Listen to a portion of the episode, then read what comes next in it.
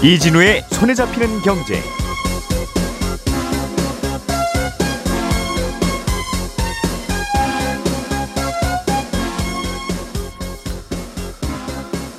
안녕하십니까, 이진우입니다. 기획재정부가 우리나라 최대 게임 회사인 넥슨의 이대 주주가 됐습니다. 작년에 사망한 넥슨의 창업자의 유족들이 상속세를 현금으로 내는 대신에 넥슨 지주회사의 지분으로 냈기 때문입니다. 지난 일 분기에 중소기업 열 곳 중에 여섯 곳은 벌어들이는 영업이익으로 대출이자도 못 갚고 있었습니다. 경기가 안 좋아서 그렇기도 하고 특히 금리가 갑자기 많이 올라간 영향도 꽤 있었습니다. 미국의 노동시장에서는 요즘 업종별로 고용 상황이 엇갈리고 있습니다. 제조업 쪽에서는 일할 사람이 모자라서 월급을 많이 올리고 있는 반면에 빅테크 기업들에서는 대규모 해고가 계속 이어지고 있습니다. 오늘은 이 세 가지 뉴스를 자세하게 들여다보고 정리해 보겠습니다. 유월의 첫날 손에 잡히는 경제 바로 시작합니다. 우리가 알던 사실 그 너머를 날카롭게 들여다봅니다. 평일 아침 일곱 시 오 분 김종배의 시선집중.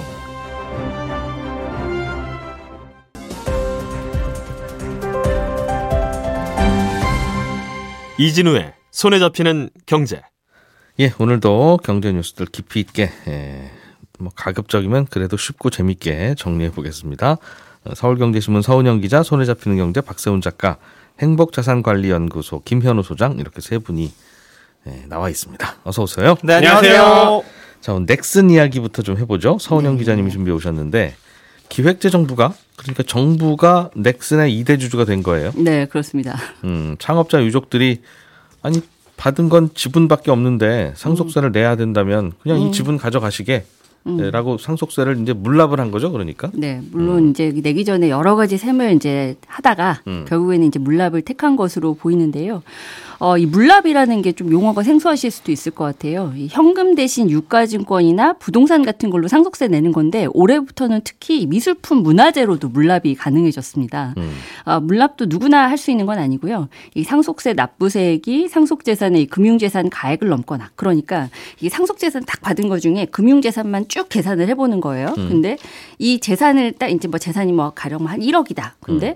상속세 납부세액이 일억을 넘는다. 그러면 이제 그때는 어 음. 그러면 이 금융재산 다 팔아가지고 상속세 다 못 내니까 은행 가서 이때는 아무리 다 털어도 상속세가 어, 그렇죠. 안 나오니까 그때는 물납하세요. 음, 당연하겠죠. 네. 그리고 예. 요게 아니면 이천만 원을 초과할 때 이제 이 물납을 택할 수가 있습니다. 뭘까 어. 이천만 원 초과할 때요? 어, 그러니까 이 납부세액 자체가요. 네네. 아, 상속세 납부세액 상속세가 자체가 이천만 원 넘게 나오면 나는 그렇습니다. 물납하겠습니다도 가능하다. 네, 맞습니다. 그래서 두 가지 중에 하나를 음. 충족하면 이제 어 저는 물납할게요라고 이제 얘기할 수 있는 거고요. 상속세는 웬만하면 이천만 원을 다 초과할 테니까 음. 모든 경우에 물납이 가능하다는 뜻이네요. 이론적으로는. 음. 네, 그렇긴 합니다. 음. 어, 이 넥슨 유족의 경우에는 상속세 부담이 육조 원대, 최소 육조 원대 이르는 걸로 좀 알려져 있긴 하거든요. 네. 이게 상당한 규모인 게 삼성 일가 상속세 규모 십이조 원이었는데 거기에 이어서 역대 두 번째로 큰 규모입니다. 음. 어, 워낙에 큰 금액이라서 김정주 창업자 사망 소식 전해지면서 유족들이 지분 일부 외부에 매각하지 않을까 이런 관측도 계속 나왔었거든요. 예. 그런데 이 지분 삼십 퍼센트가량을 정부에 상속세로 물납한 사실이 어제 공시로 확인이 되면서 음. 일단 매각설이 일단락이 된 겁니다.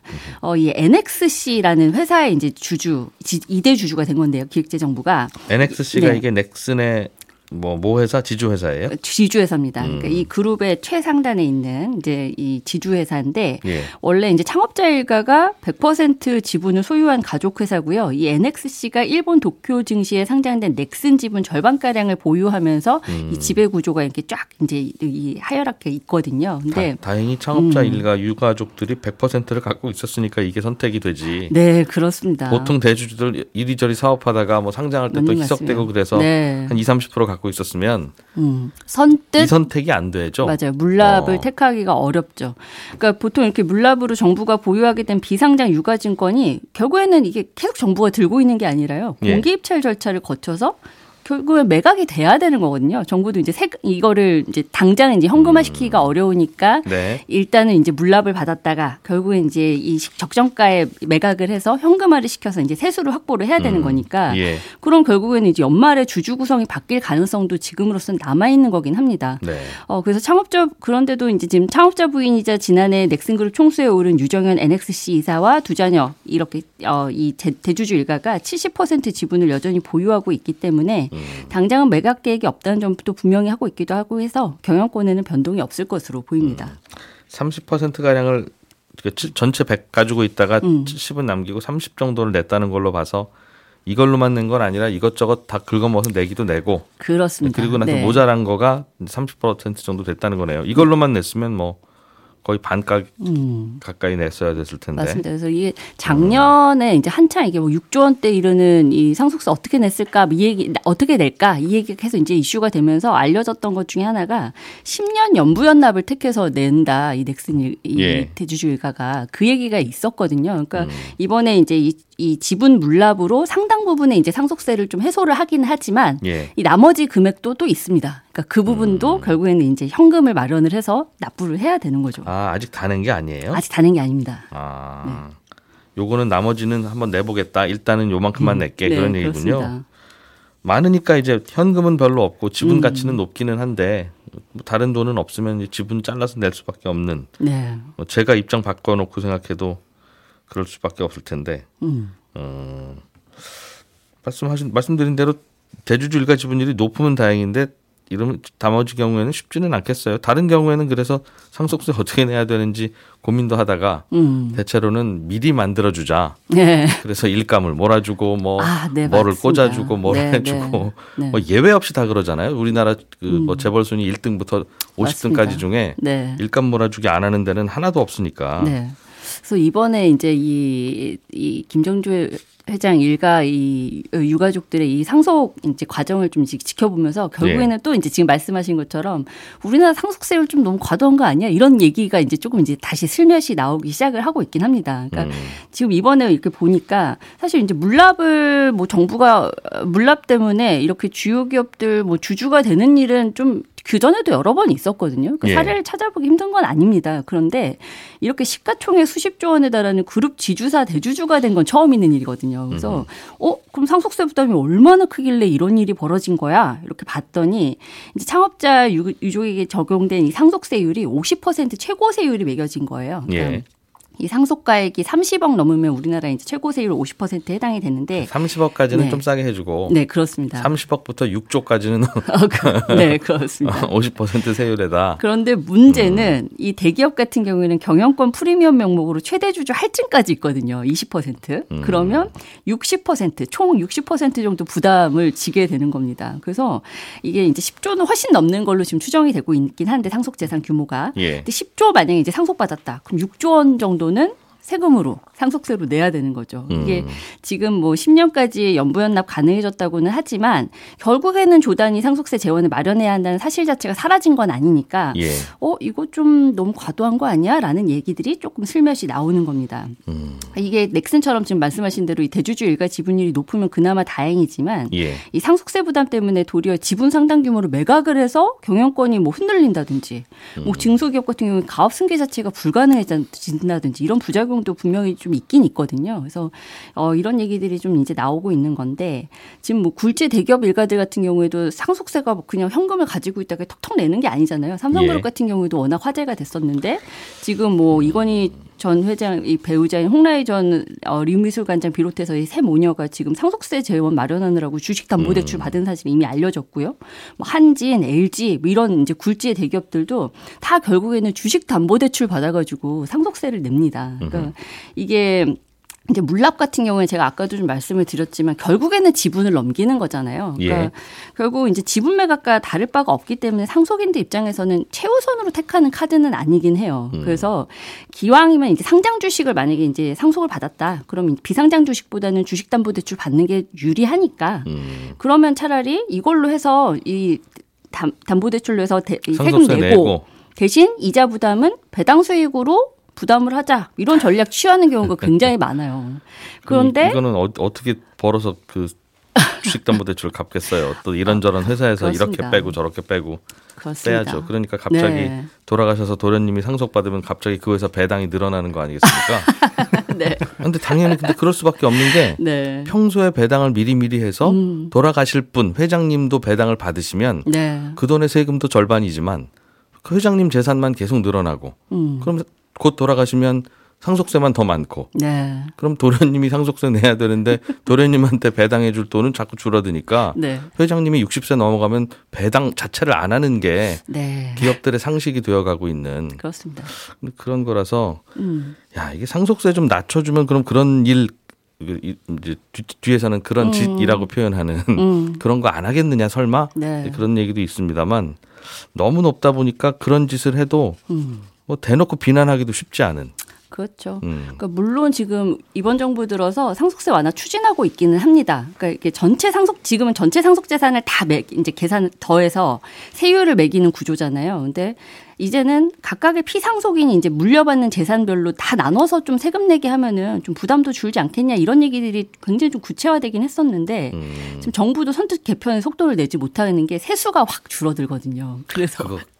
실제로는 많지는 않다고 하는데 전체 세수에서 음. 아, 네, 네. 국민 정서가 저항도 좀 있고 그렇죠 조세 저항으로 좀 사실 있을 수도 음. 있고 뭐 그래서 사실 뭐 좀 추진이 어려운 것 같고요 이게 참 이 상속세율 뭐 낮추자 높이 뭐 낮추자 뭐 이런 얘기들 좀 많이 나오지만 이 논의 자체가 음. 정말 만만치가 않은 게 워낙에 양측의 입장이 팽팽합니다. 그러니까 논리도 먼저 있고요. 고민해 볼 바는 그건 네. 있는 것 같아요. 예를 들면 어, 오백억 있는 자산 있는 분이 돌아가셨는데 음. 아, 아이가 하나. 음. 어떤 경우는 천억 갖고 있는 분이 돌아가셨는데 아이가 다섯. 음. 그러면 천억의 자, 자손들은 물론 많은 돈입니다만 네. 이백억 물려받은 거고 네. 오백억의 외, 음. 외아들은 오백억 물려받은 건데 네. 상속세는 천억 내, 그, 그렇죠. 자, 자녀들이 네. 더 많이 내잖아요. 네, 그렇죠, 그렇죠. 그래서 그거는 좀 바, 그냥 물려받는 사람 입장으로 좀 바꾸는 게 어떠냐. 우리가 더, 상속세 매기라고 네. 하는 게 부의 대물림을 좀 막아야 된다고 생각하면 음. 나는 이백억 대물림 받았는데 음. 왜 오백억 대물림 받은 저 친구보다 더 많이 내야 되느냐 음. 하는 논란은 좀 있을 수 있겠죠. 네. 또 나름 상당히 좀 일리가 있는 안이라고 생각이 들고 실제로 이번 정부에서도 좀 추, 검토했던 안이 지금 우리 진행자께서 말씀하신 안이긴 해요. 예.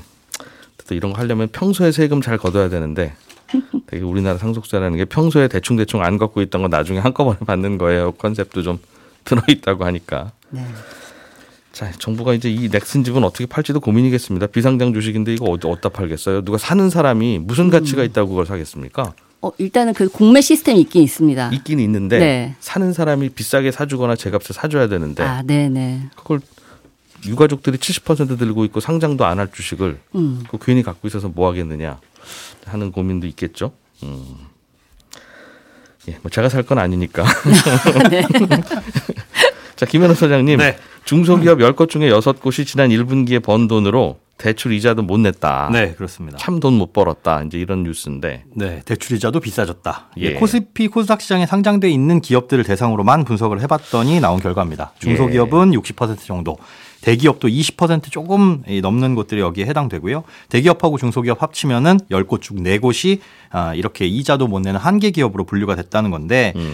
이게 상장돼 있는 기업만을 놓고 본 결과라서 더 크게 확대를 하게 되면 뭐 더 많아질 수도 있겠죠. 근데 음. 원인은 뭐 경기도 있지만 금리가 급격하게 오른 게 가장 큰 원인입니다. 이게 한국은행 기준금리 오르는 동안 시중금리도 급격하게 올랐는데요. 예. 이 회사에서 발행하는 채권의 금리, 회사채 금리 경우 신용등급이 안 좋을수록 더 큰 폭으로 올랐습니다. 음. 그러니까 신용등급 에이 에이 마이너스, 그러니까 A 두 개 마이너스 이 정도의 신용등급을 가진 기업들을 보면은 뭐 지에스에너지, 지에스리테일, 에스오일, 현대오일뱅크 이런 굵직한 회사들이 네. 뭐 에이 에이 마이너스에서 에이 에이 정도가 되거든요. 야, 이 회사 설마 망해서 돈 못 갚겠나 싶은 느낌인데. 그렇죠. 정말 음. 뭐 큰 외부적인 내부적인 문제가 없으면은 음. 뭐 부도 위험은 없다 이렇게 보는데 작년 초에 이 퍼센트대 초반이었다가 지난달 그러니까 오월 말 기준으로 사 퍼센트대 초중반으로 이 퍼센트 포인트 가까이 올랐어요. 그러니까 지에스에너지가 예를 들면 돈 빌리러 가거나 네. 지에스리테일이 돈 빌리러 가도 네. 사 퍼센트 중반은 내야 된다. 그 정도는 내야 시장에서 돈을 빌릴 수가 있다. 이거거든요. 그런데 그 이하 신용등급 가진 기업들은 훨씬 더 상황이 어려운 거죠. 예. 대부분 중소기업들의 신용등급은 트리플 비 마이너스 이하입니다.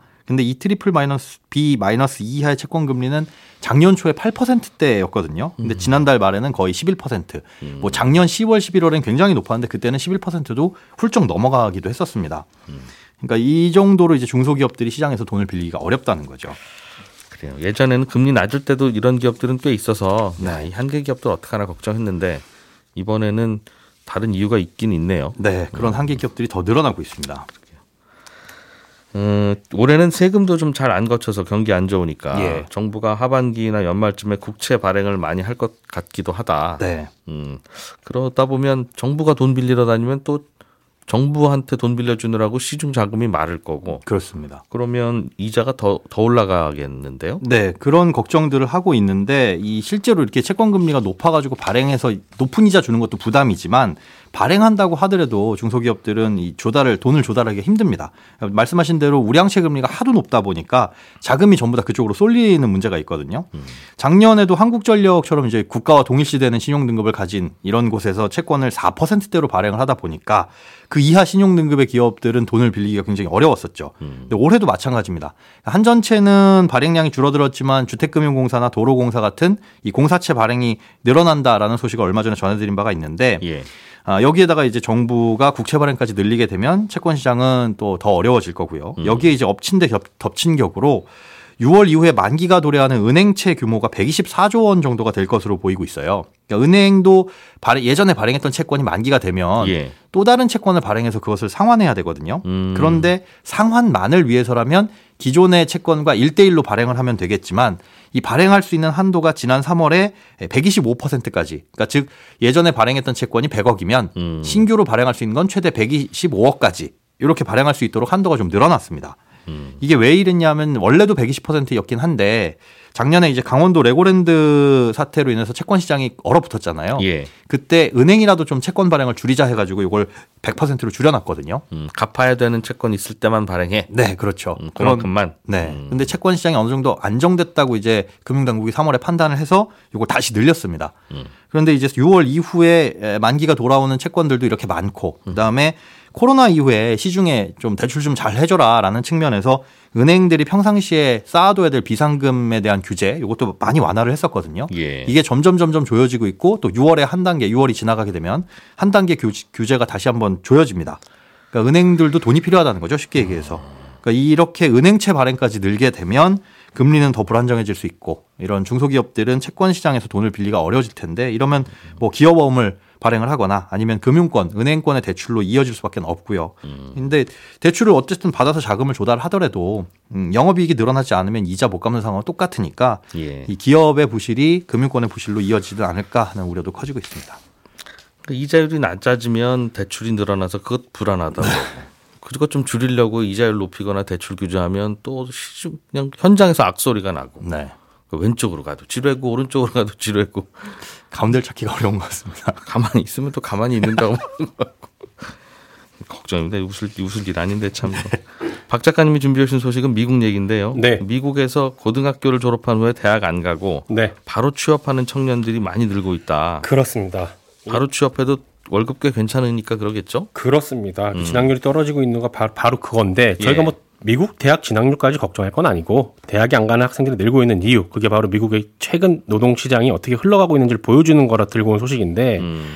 예를 들면 레스토랑이나 테마파크 같은 곳에 일자리가 많이 늘었고요. 코로나 시기를 거치면서 예. 제조업이나 물류업도 일손이 부족합니다. 일손이 부족하다는 건 거의 필연적으로 그 업계의 평균 임금이 올라간다는 건데 음. 그러다 보니까 레저 적개업에서 일하는 사람들의 시간당 임금이 이천십구년 사월부터 올해 사월 사이에 삼십 퍼센트 가까이 올랐거든요. 예.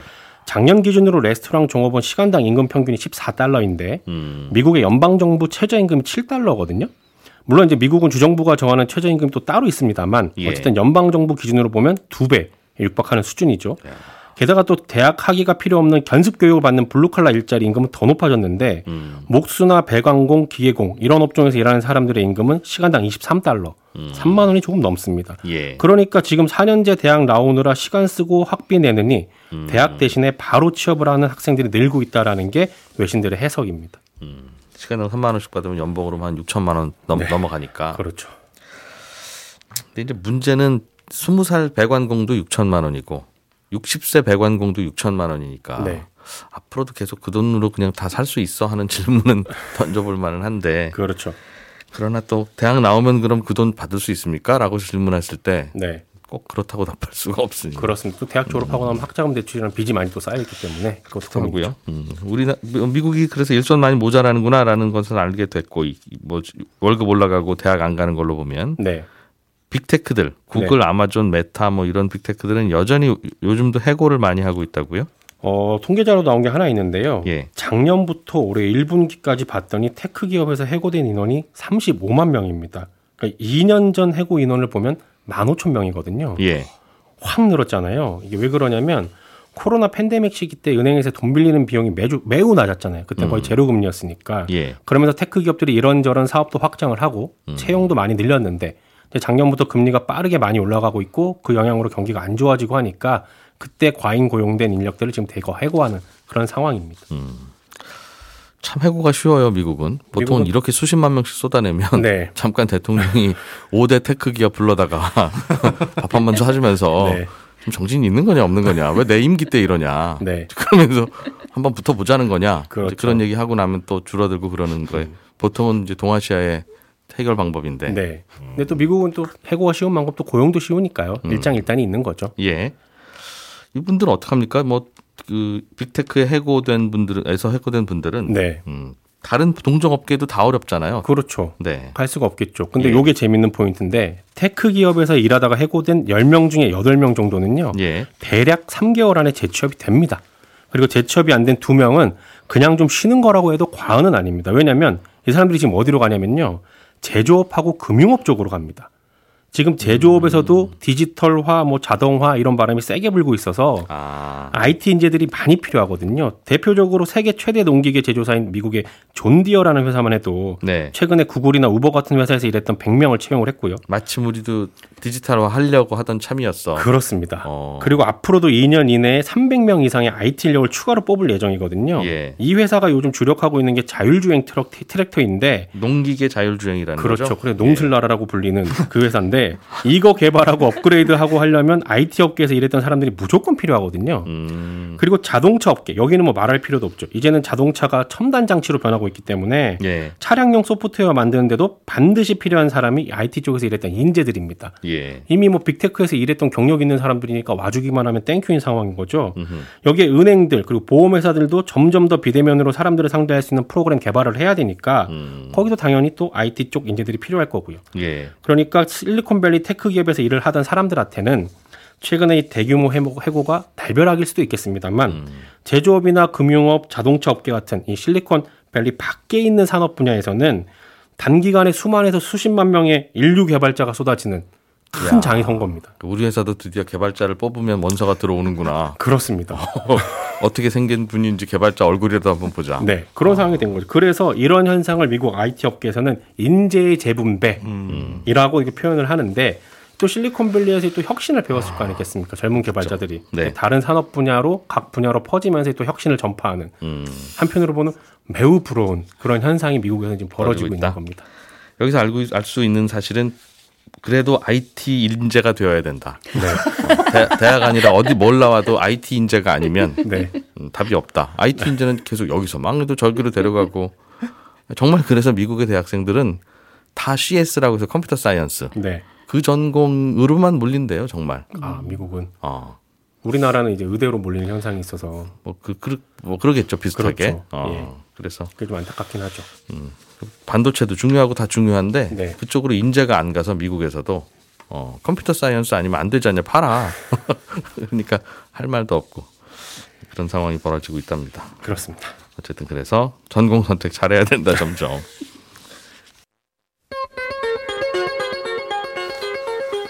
예, 오늘도 김현우 소장, 서은영 기자, 박세훈 작가 이렇게 직업들은 다 다른 것 같아도 경제 뉴스를 위해서 모였습니다. 저희는 다음 어, 내일 아침 여덟 시 삼십 분에 다시 모여서 경제 뉴스 전해드리죠. 이진우였습니다. 고맙습니다.